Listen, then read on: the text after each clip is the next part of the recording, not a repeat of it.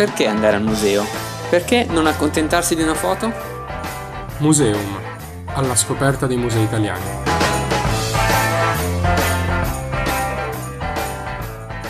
Bentornati a Museum, il podcast di Radio Statale che riporta la scoperta dei musei italiani e anche, come abbiamo già fatto altre volte, degli artisti. E oggi, proprio oggi, andremo a parlare con un artista, con un, ci ha chiesto di chiamarlo maestro, non tanto per vanità, ma proprio perché la sua attività è stata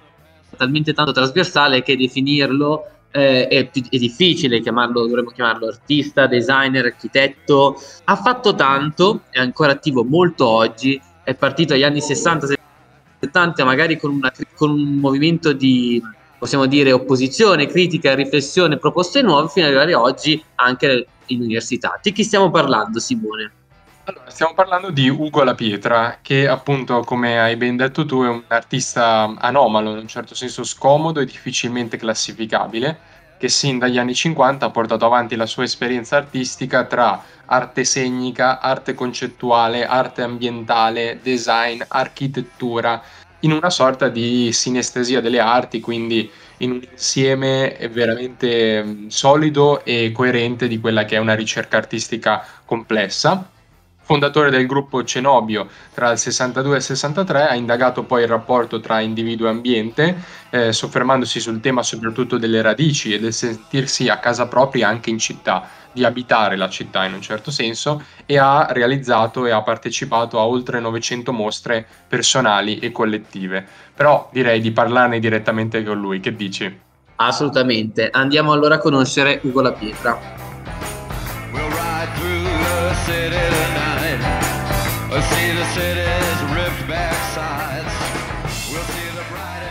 Diamo subito il benvenuto, grazie maestro per essere qui con noi. Buongiorno a tutti. Buongiorno. Buongiorno. Allora, ciao, volevamo partire subito eh, con lei parlando del rapporto che ha avuto la sua produzione artistica, che è abbastanza variegata, con la città di Milano, nella sua evoluzione, quindi a partire un po' dagli anni 50-60 potremmo dire fino sì. poi al contemporaneo. Come si è evoluto e come si è sviluppato? Beh, diciamo per descrivere la trasformazione profonda che c'è stata a Milano, sia dal punto di vista fisico che dal punto di vista anche però culturale, che poi è quasi la stessa cosa, perché la città è la rappresentazione fisica dei nostri comportamenti, dei nostri modi di vivere. E, eh, dobbiamo, posso dire solo così molto rapidamente mh, a, a, livello culturale, per esempio possiamo eh, segnalare il fatto che all'inizio degli anni 60 Milano aveva una caratteristica unica, che era quella di eh, avere una presenza di artisti come movimenti proprio, non come singoli, sì, anche i due grandi personaggi come Fontana e Manzoni, ma c'erano i gruppi dei cinetici, Boriani, De Vecchi, eccetera, eccetera c'erano i gruppi dei programmati come eh, Mari, Munari, Alviani, c'erano i gruppi dei oggettuali come Castellani, Bonaluni, Simeti, Checi, poi c'erano i gruppi dei segnici dove anch'io facevo parte insieme a Sordini, Verga, Vermi, eccetera. Quindi eh, diciamo eh, questa, pre- questa, presenza così importante e anche variegata, perché ogni gruppo aveva una sua eh, definizione caratteristica, però aveva come minimo comune denominatore un, un, fatto che pochi storici hanno mai segnalato, il fatto che noi eravamo tutti contro una presenza sempre più eh, invadente della cultura eh, degli Stati Uniti, che già negli anni 50 si era manifestato nel dopoguerra chiaramente, ma poi alla fine degli anni 50 c'è stata l'invasione della pop art e a Milano quasi non è mai arrivata perché c'erano questo questi gruppi che in qualche modo frenavano questa invasione. Questa è una delle caratteristiche molto, molto importante perché questo fa capire anche fer- i fermenti che c'erano a Milano proprio all'inizio degli anni 60, molto importanti, che sono stati poi fortunatamente quasi tutti storicizzati. Ma l'altra caratteristica invece diciamo più ambientale, che fa molta impressione oggi, eh, confrontarla con la situazione di oggi è il fatto che tutti questi artisti stavano tutti in un bar. praticamente c'è una foto famosa di Giuliano Lucas dove si vede nel Banner Genis il gruppo degli artisti, da Fabro a Nandavigo, eccetera, io e altri, e eravamo tutti lì. Praticamente oggi la differenza con oggi è il fatto che oggi a Milano ci sono centinaia di migliaia di artisti che non si conoscono, non si frequentano. Questo per dare un'idea di quello che mi, mi avevate chiesto, la differenza,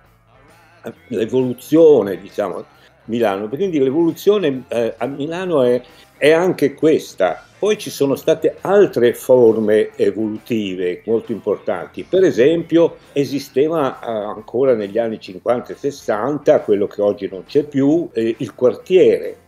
C'era il fenomeno di quartiere che aveva, una, che aveva forte identità. Una forte identità era il fatto che praticamente questa identità così eh, definita, così evidente, pensiamo al quartiere Brera Garibaldi per esempio, era, una, uh, era, un quartiere che aveva una forte identità e culturale, ma anche in qualche modo legata a, a quella che era una, una vita eh, più sotterranea, quasi della mala. Garibaldi era una specie di casba negli anni 50 e 60. Il poliziotto non entrava in, in Garibaldi, era fatta di tante osterie, c'erano i famosi postrivoli che erano poi stati chiusi per la fine degli anni 50, ma c'era ancora un fenomeno di questo tipo, ma nello stesso tempo la, la, il quartiere aveva una forte identità anche culturale e quindi in tanti anni, circa 30, ci, sono state delle battaglie culturali affinché questo quartiere non si trasformasse profondamente come poi è successo attraverso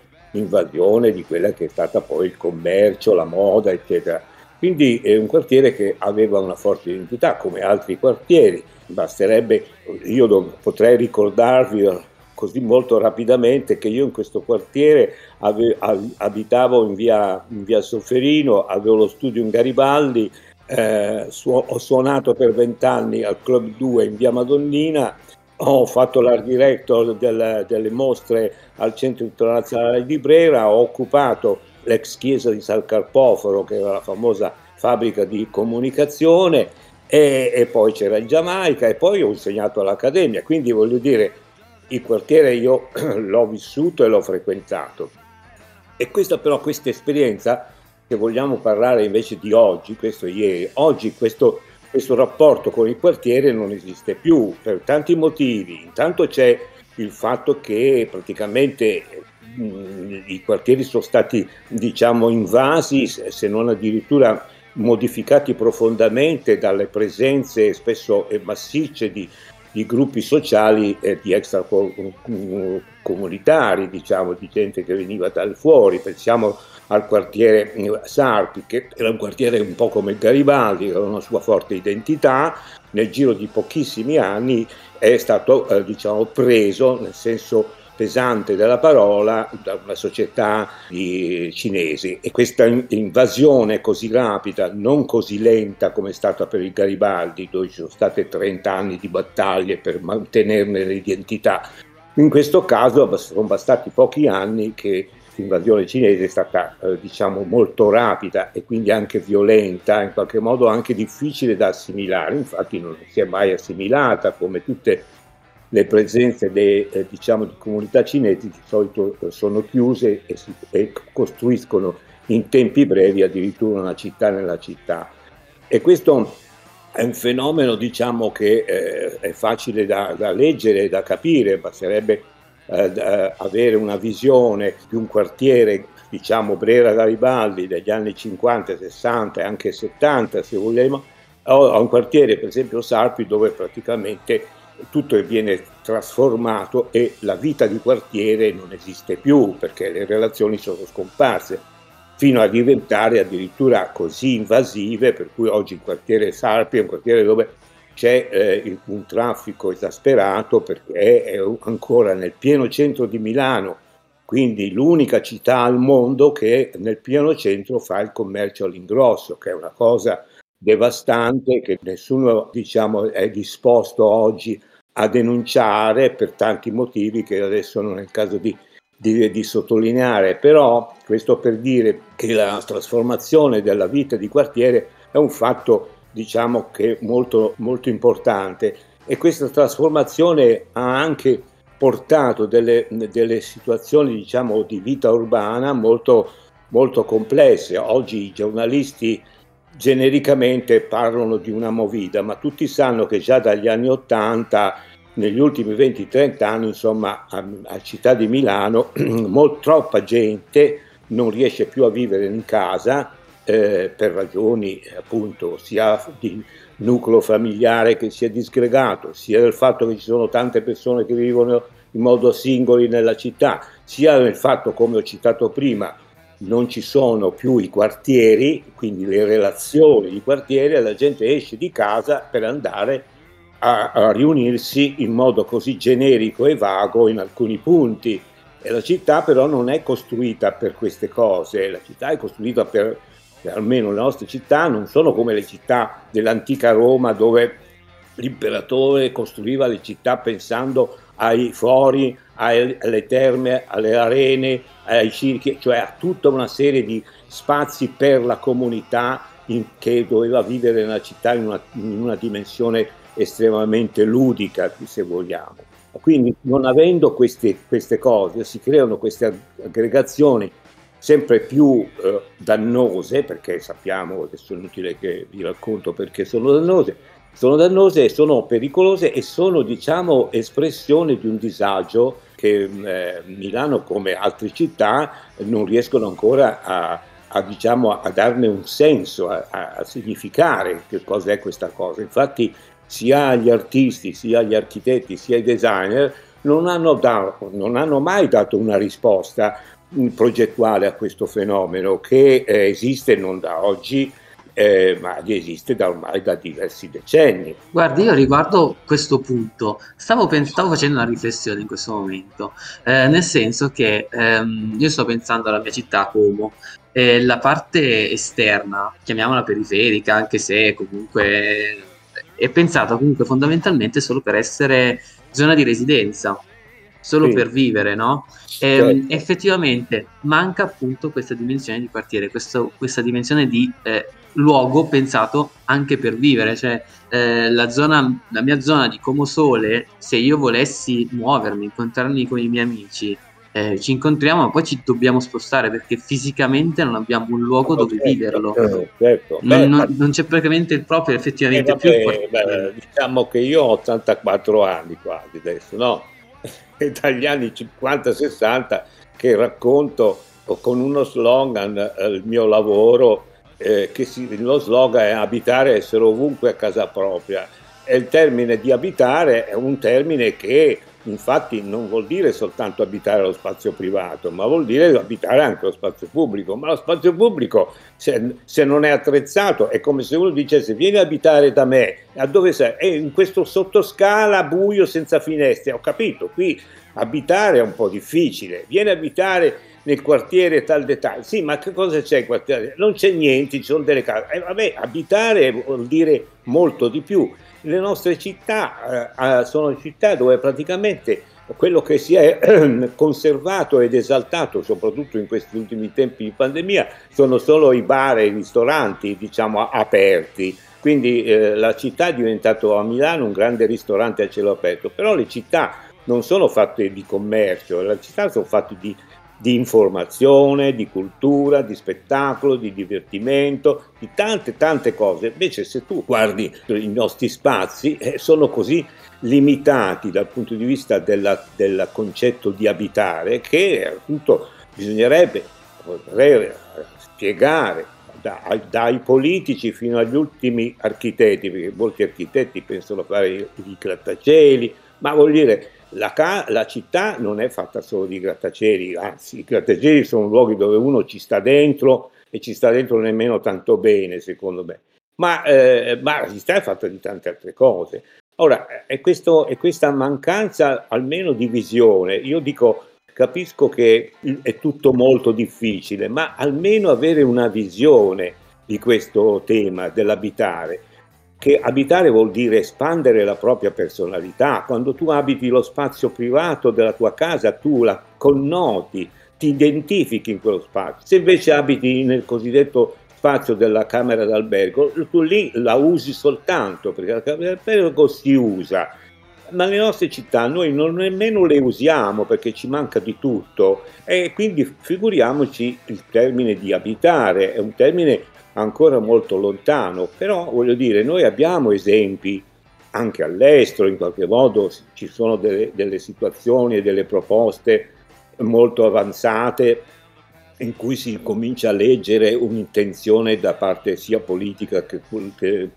progettuale. Io mi ricordo che soltanto negli anni 60-70, quando andavo a fare le mostre in Francia, tutte le città francesi avevano un gruppo di ricerca in pianta stabile per monitorare la città, vale a dire la città era come un organismo più o meno malato, più o meno sano, con un gruppo di persone come un, dei, dei dottori, diciamo, persone fatte da antropologi, architetti, sociologi, eccetera, che davano una lettura quotidiana delle, delle, delle, risorse o delle manchevolezze o delle cose. Oggi da noi non c'è niente di questo, di questo, in questo senso, non c'è una programmazione, non c'è nulla. Cioè, le nostre città non hanno un programma, per esempio, dico, per, per farlo capire alla gente, visto che magari questo discorso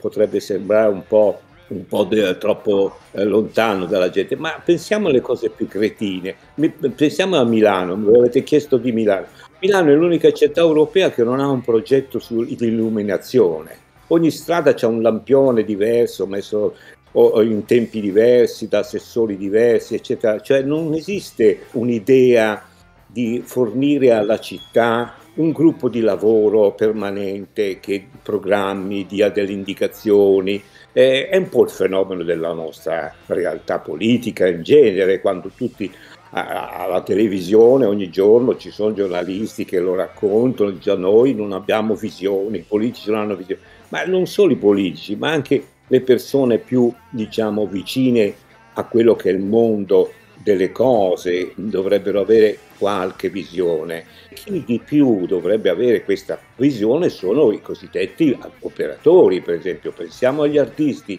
che sono tutti impegnati a entrare all'interno del sistema dell'arte, passando da una biennale all'altra e non hanno più interessi di lavorare per il sociale. Negli anni 70 c'era una corrente di artisti che si chiamavano artisti per il sociale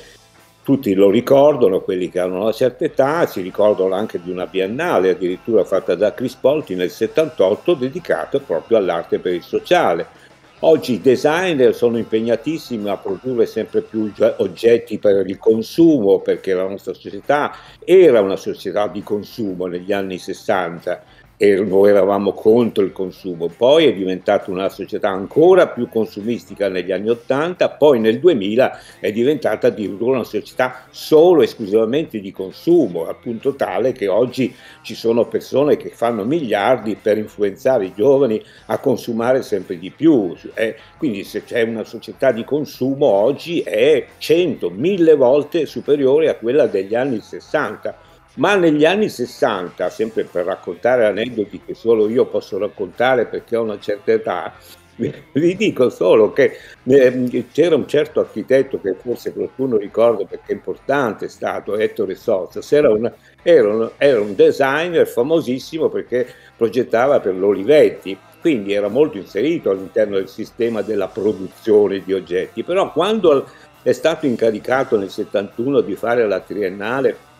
del design a Milano, lui, influenzato da giovani come me, radicali, disse vabbè facciamo questa triennale, ma mi raccomando, nessuno deve portare gli oggetti, perché l'oggetto era sinonimo di consumismo e quindi era un segno eh, negativo, molto negativo nel,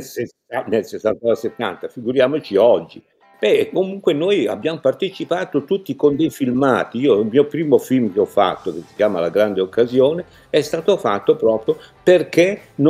pote- perché dovevo partecipare per suo invito, ma non dovevo portare l'oggetto. Questo fa capire come il tema del, dell'oggetto, del consumo, tanti anni fa era relativamente sentito attraverso ma oggi non, non, non, se ne sente più, quindi voglio dire, la nostra città, gli artisti non se ne, se ne occupano, i designer meno, gli architetti sono impegnatissimi quando riescono a fare i loro grattacieli e sono gli artisti. Eh, voglio dire, chi si occupa dell'abitare lo spazio collettivo? Nessuno. No, infatti, assolutamente. È come se Prego. in un certo senso la città fosse vissuta di passaggio, forse oggi ho questa impressione. Non ci si fermasse mai nell'abitare, anche nel trovarsi a casa propria in uno spazio urbano. Beh, questo, questo poteva essere tanti anni fa, quando Milano era una città dove non si vedeva nessuno per strada, perché Milano era una città dove la gente lavorava e quando arrivava il weekend la gente andava via al lago, al mare, eccetera. Adesso è diverso, adesso non è così, Milano è piena di gente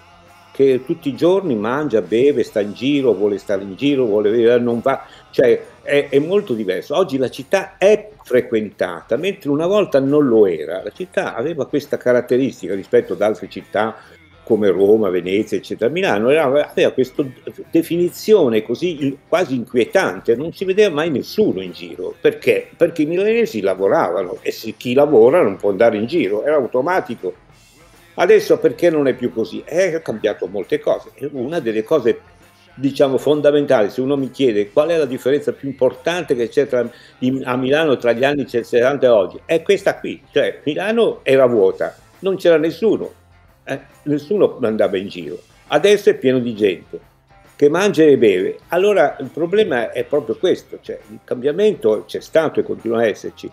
però eh, a questo cambiamento l'aspetto fisico è rimasto più o meno quello di prima, se non si è addirittura accentuato l'aspetto diciamo dello spazio eh, cosiddetto tra virgolette abitabile. Quindi la, la, gente effettivamente oggi fa fatica, come lo ho già citato, mancando le relazioni di quartiere, fa fatica a trovare una sua collocazione all'interno dello spazio. Certo, e mi viene alla, alla, alla, mente anche un po' il riferimento al tema dell'abitare che è stato centrale nelle triennali, ad esempio degli anni 50, con la costruzione del quartiere QT8. Quindi questo tema dell'abitare ha un po' seguito sempre, in un certo senso, la città di Milano e mh, anche la, la, volontà di creare uno spazio, una, una casa per tutti, un luogo che fosse accessibile per tutti. E diciamo che lei con le sue esperienze artistiche ha un po' scardinato questa visione tradizionale, secondo me, dell'abitare. Oggi, quelle sue esperienze avrebbero lo stesso significato? No, beh, oggi le mie esperienze sono quelle, eh, le più significative sono per esempio quelle di avere letto con attenzione già negli anni 60 il fatto, la, la differenza tra centro e periferia per esempio, e che era quello per cui eh, facevo notare come la periferia aveva dei valori estremamente ah, interessanti perché il sistema era meno efficiente. La gente quindi dentro una struttura così slabrata come quella della periferia poteva intervenire, quindi aveva delle, dei gradi di libertà. Ecco, il problema di questi gradi di libertà oggi sono sempre meno visibili e quindi sempre più difficile eh, trovare queste occas- occasioni, anche se nelle nuove generazioni si sono notate negli ultimi vent'anni molte iniziative per cercare in qualche modo di trovare un rapporto diciamo più dinamico, più a tra virgolette eh, entrare quindi nella dimensione dell'abitare, sfruttando quei margini che la città ti, concede, ti consente ancora di usare. Io quando dico i margini, dico tutti quegli spazi anche marginali, dal pianerottolo fino agli, ai giardinetti tra i due edifici, tra, eccetera, eccetera. Noi le città sono piene di, di spazi, diciamo, non significanti, che non hanno significato, eh, che potrebbero essere invasi o comunque ah, si potrebbero caratterizzare, ma lì è una questione di, di capacità e di voglia creativa. Eh, quello che dicevo prima, cioè la, le discipline creative, l'arte, il design, l'architettura, si, non stimolano e occupano poco questo spazio, cercando in qualche modo di eh, segnalare come diciamo, eh, vivere l'aspetto creativo nella città attraverso un'operazione che sia anche quella dell'autoproduzione, cioè non aspettando sempre che arrivi quello che ti dice ecco io ho fatto finalmente il parco urbano, noi aspettiamo da, dal 1700, aspettiamo nelle nostre città uno che ci progetta un parco urbano, perché gli ultimi, proge- gli ultimi progetti sul verde sono i giardini all'italiana, dopodiché sono venuti tutti i giardinetti, dei, dei cosiddetti giardinetti. I, I, parchi, quelli abbastanza importanti nelle nostre città, sono i residui delle grandi ville eh, patrizie o dei castelli, quindi il parco urbano non è mai stato costruito, nelle altre città ci sono parchi parchi urbani, pensiamo dai più antichi come quello di New York a quelli più recenti, ci sono. Noi non abbiamo questa cosa. Allora, anche il parco urbano, nel senso più ampio della parola, non del giardinetto, non di quelle quattro piantine spelacchiate che si mettono in piazza Duomo, che è una città sacra, come tutte le piazze nostre sono sacre, non sono mai state invase dalla natura, perché le piazze all'italiana sono piazze artificiali, quindi è una, una bestemmia quello di mettere dentro del verde in, in, una piazza, figuriamoci delle palme in piazza Duomo. Ecco, tutto questo però succede nell'indifferenza totale della gente, dei creativi, architetti, designer, cose eccetera. Quindi voglio dire, questo è, è, il degrado anche di una culturale di una città che è fatta non solo di case o di, o di amministratori, ma anche di gente che non si indigna di fronte a queste cose. E tornando invece in modo nostalgico, tra virgolette, agli anni 50-60 e all'esperienza sì. del, del, bar Giamaica, lei diceva che appunto sì. c'erano alcuni bar che erano i punti di ritrovo per quasi tutti gli artisti, quasi tutti si trovavano lì. Com'era la realtà di quegli anni? Beh, era molto per gli artisti, era durissima, eh, perché naturalmente c'erano poche opportunità vi posso fare solo degli esempi così eh, molto banali se volete, ma le, quando la sera gli artisti andavano a Giamaica verso le 5, le, le 6 di pomeriggio, avendo magari dormito la mattina perché si faceva sempre molto tardi, eh, si passava la serata lì a giocare, a bere il bianchino, poi l'altro bianchino, l'altro bianchino ancora ma la cosa importante di quelle serate lì era quella di riuscire ad strappare, strappare attraverso un anticipo, un prestito, qualcosa del genere, la mille. La mille eh, voleva dire eh, che con la mille si poteva andare a mangiare ai, ai, con 500 lire ai Pirovini o al bar L'Angelo o, e con gli altri 500 si andava a bere tutte, fino a tardi nelle varie osterie di periferia, fuori Milano anche. Quindi questo era, e con queste mille lì, e questa era il, il, la, la, la, grande, diciamo, la grande risorsa. Ma io ricordo che come gruppo facevamo le prime mostre che abbiamo fatto, i, i, molti di noi non avevano i soldi per le tele e Crespi ce le aveva anticipate si andava a mangiare alla, alla Torre di Pisa sca- con scambio di quadri, e c'era una povertà estrema ma anche un entusiasmo e una voglia di, di fare, eccetera, eccetera, che, che era di, di, questa generazione, come ti ho indicato, molto dinamica, molto attiva, molto creativa, perché ho citato cinque gruppi con tutte le loro fantasie, con tutte le loro voglie di fare delle cose, eccetera, quindi c'era una grande vitalità, ma una grande povertà, anche perché poi questi miei amici cosiddetti artisti o compagni o conoscenti, eh, io quando avevo quell'età lì, che era nel 61, diciamo, ero ancora giovanissimo, però anche loro erano abbastanza giovani, della mia età, magari avevano uno o due anni più di me, erano già tutti sposati. Anche questo era molto significativo. Significativo vuol dire che avevano già dei problemi di vita, diciamo, esistenziale. Io vivevo ancora in famiglia, per dire, perché studiavo ancora eh, ed ero ancora studente di architettura, ma gli altri erano già tutti autonomi, nel senso avevano già la famiglia, ecco, con tutti i problemi. Quindi era molto dura, devo dire. Quindi quando si parla agli ah, anni 60, gli anni 60 sono stati anni molto difficili, ma anche molto complessi, perché negli anni 60 si generalizza troppo, perché tra il 60 e il 70 sono dieci anni e in dieci anni sono successe tantissime cose. C'è stato anche il momento della seconda metà degli anni 60 dove c'è stato anche il boom della nostra economia e dove invece era più facile più, molto più di, di oggi trovare lavoro, trovare occasione. Allora in quel momento era un momento di grande crescita, ma questo è successo più nella seconda metà degli anni 60. Gli anni 60 sono stati molto diversi, da, in dieci anni sono successe tantissime cose, si è passata da una situazione estrema ad un'altra, fino ad arrivare alle grandi contestazioni di fine anni 60, dove l'artista ha incominciato anche a prendere coscienza proprio, del proprio ruolo, non tutti, molti hanno continuato a fare certe cose, ma altri si sono trasformati, sono evoluti hanno preso una posizione più, tra virgolette, politica e quindi hanno cambiato la rotta, hanno cambiato il genere di, di, di, lavoro. Quindi in dieci anni sono successe molte cose, non si può generalizzare sugli anni 60, bisogna capire di volta in volta eh, cosa è successo. All'inizio, verso fine anni 50, primi anni 60, il mondo dell'arte a Milano era un mondo molto povero, le gallerie erano due o tre e non si poteva immaginare di essere, malgrado questa povertà, che poi è la caratteristica della, della storia dell'Italia, cioè in Italia tu, le cose sono sempre cresciute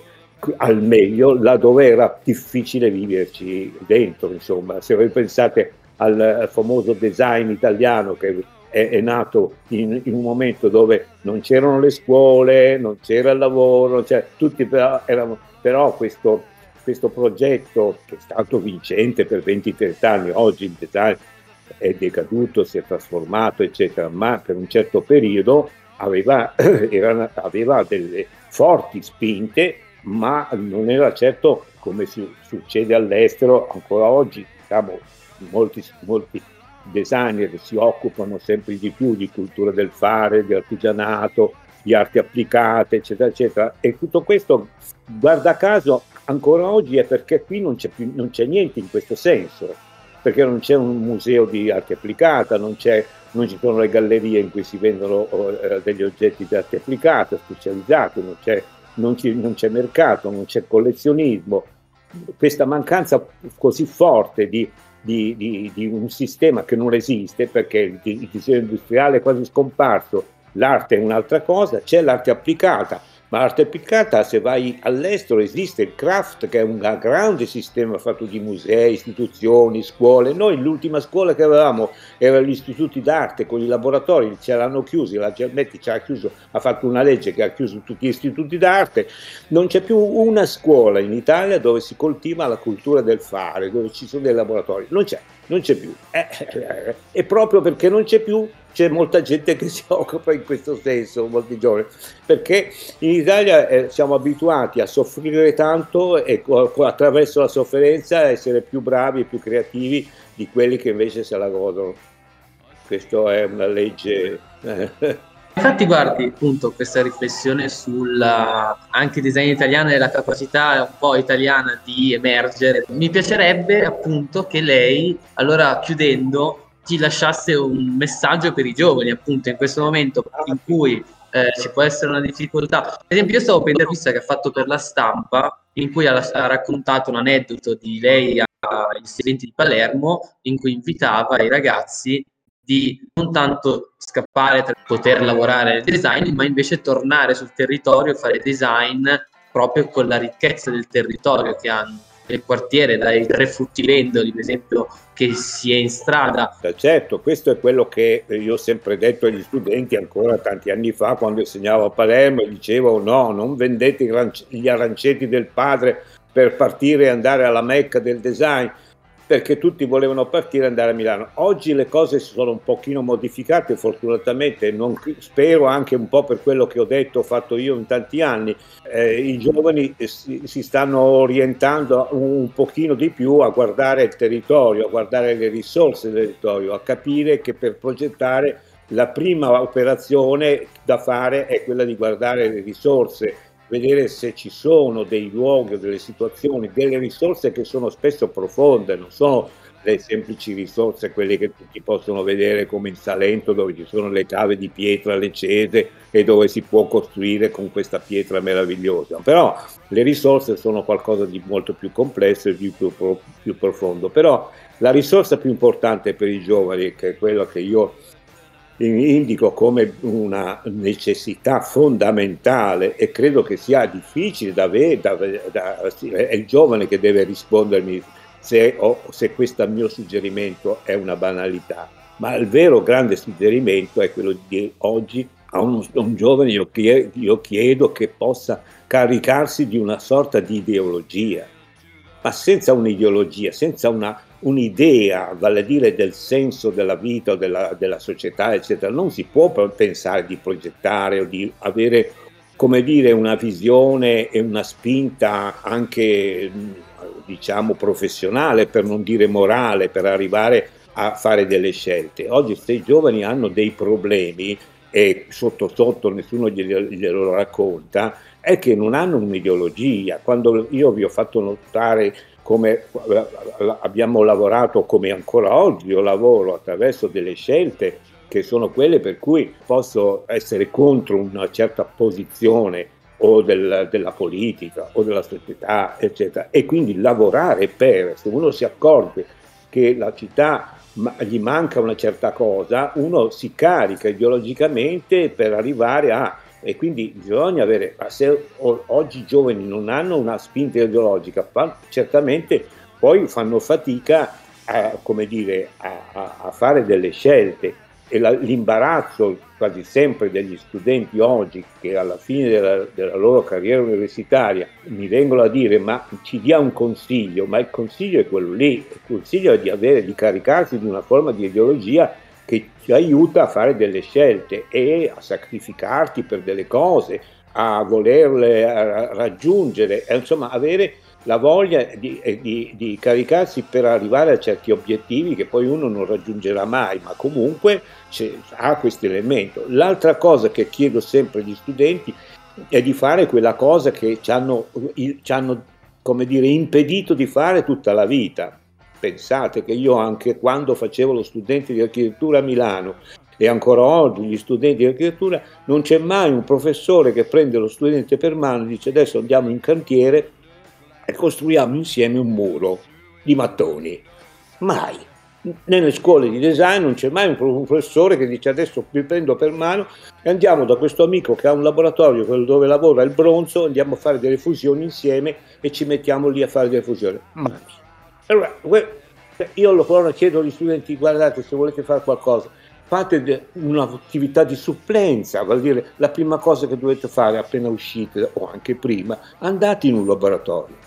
andate a vedere come si trasforma una materia, perché il design non lo vede quasi mai, non vede la, il passaggio dalla materia all'oggetto, la trasformazione è un processo che se non si vede dentro il laboratorio, se non tu vai in un laboratorio a Venezia per vedere come cosa succede quando esce dal forno una massa in forme di vetro ancora tutto molle e candescente e nel giro di pochi secondi viene fuori un oggetto fatto con degli strumenti incredibili, le pinze, cose eccetera, da parte della, dell'artigiano. Ecco, questo momento di trasformazione della materia per arrivare poi a un'opera è un momento creativo molto importante che se uno non lo capisce, non lo legge, non lo frequenta, non lo fa addirittura, mm, gli manca quasi tutto. E queste cose i giovani non hanno.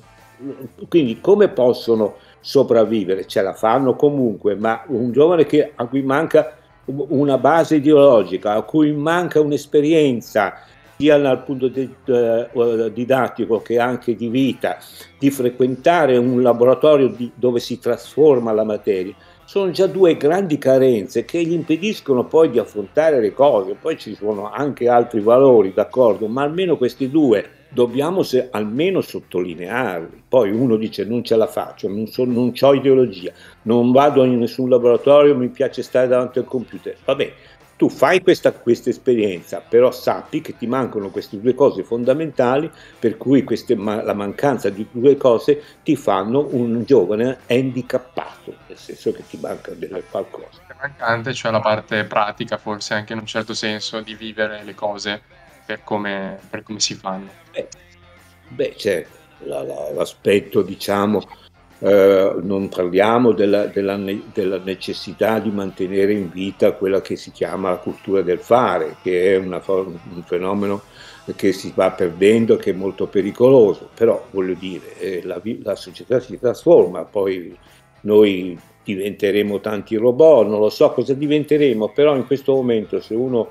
vuole diciamo, indicare a un giovane quello che in questo momento si può ancora recuperare, nel senso che poi un giorno non si potrà più, eh, quando saremo tutti trasformati in, ma ancora oggi se vogliamo possiamo fare delle esperienze reali di, e concrete di rapporto con la materia e con la sua trasformazione e ancora oggi, guardando il mondo come va, uno si può caricare di una componente ideologica, che è quella per cui uno dice no, io per esempio, come noi nel 60 eravamo contro il consumismo, oggi che il consumismo è diventato mille, mille volte superiore a quello degli anni 60, non è detto che non si possa avere ancora questa posizione, non ce l'ha nessuno, tutti siamo diventati tutti mh, eh, influenzabili e compriamo cose che ci dicono di comprare, eh, può darsi anche che nasca una generazione che comincia a prendere le distanze da questo genere di cose. Eh, non ci vuole molto, eh, basterebbe certo. dire no, io non ci sto e poi vedere cosa succede. Esatto. Grazie mille maestro per ehm, essere stato con noi e per aver ehm, condiviso con noi appunto le, le, sue riflessioni. Grazie davvero. Bene, a presto voi, grazie. Ciao. Ciao a tutti. Grazie, arrivederci. Ciao.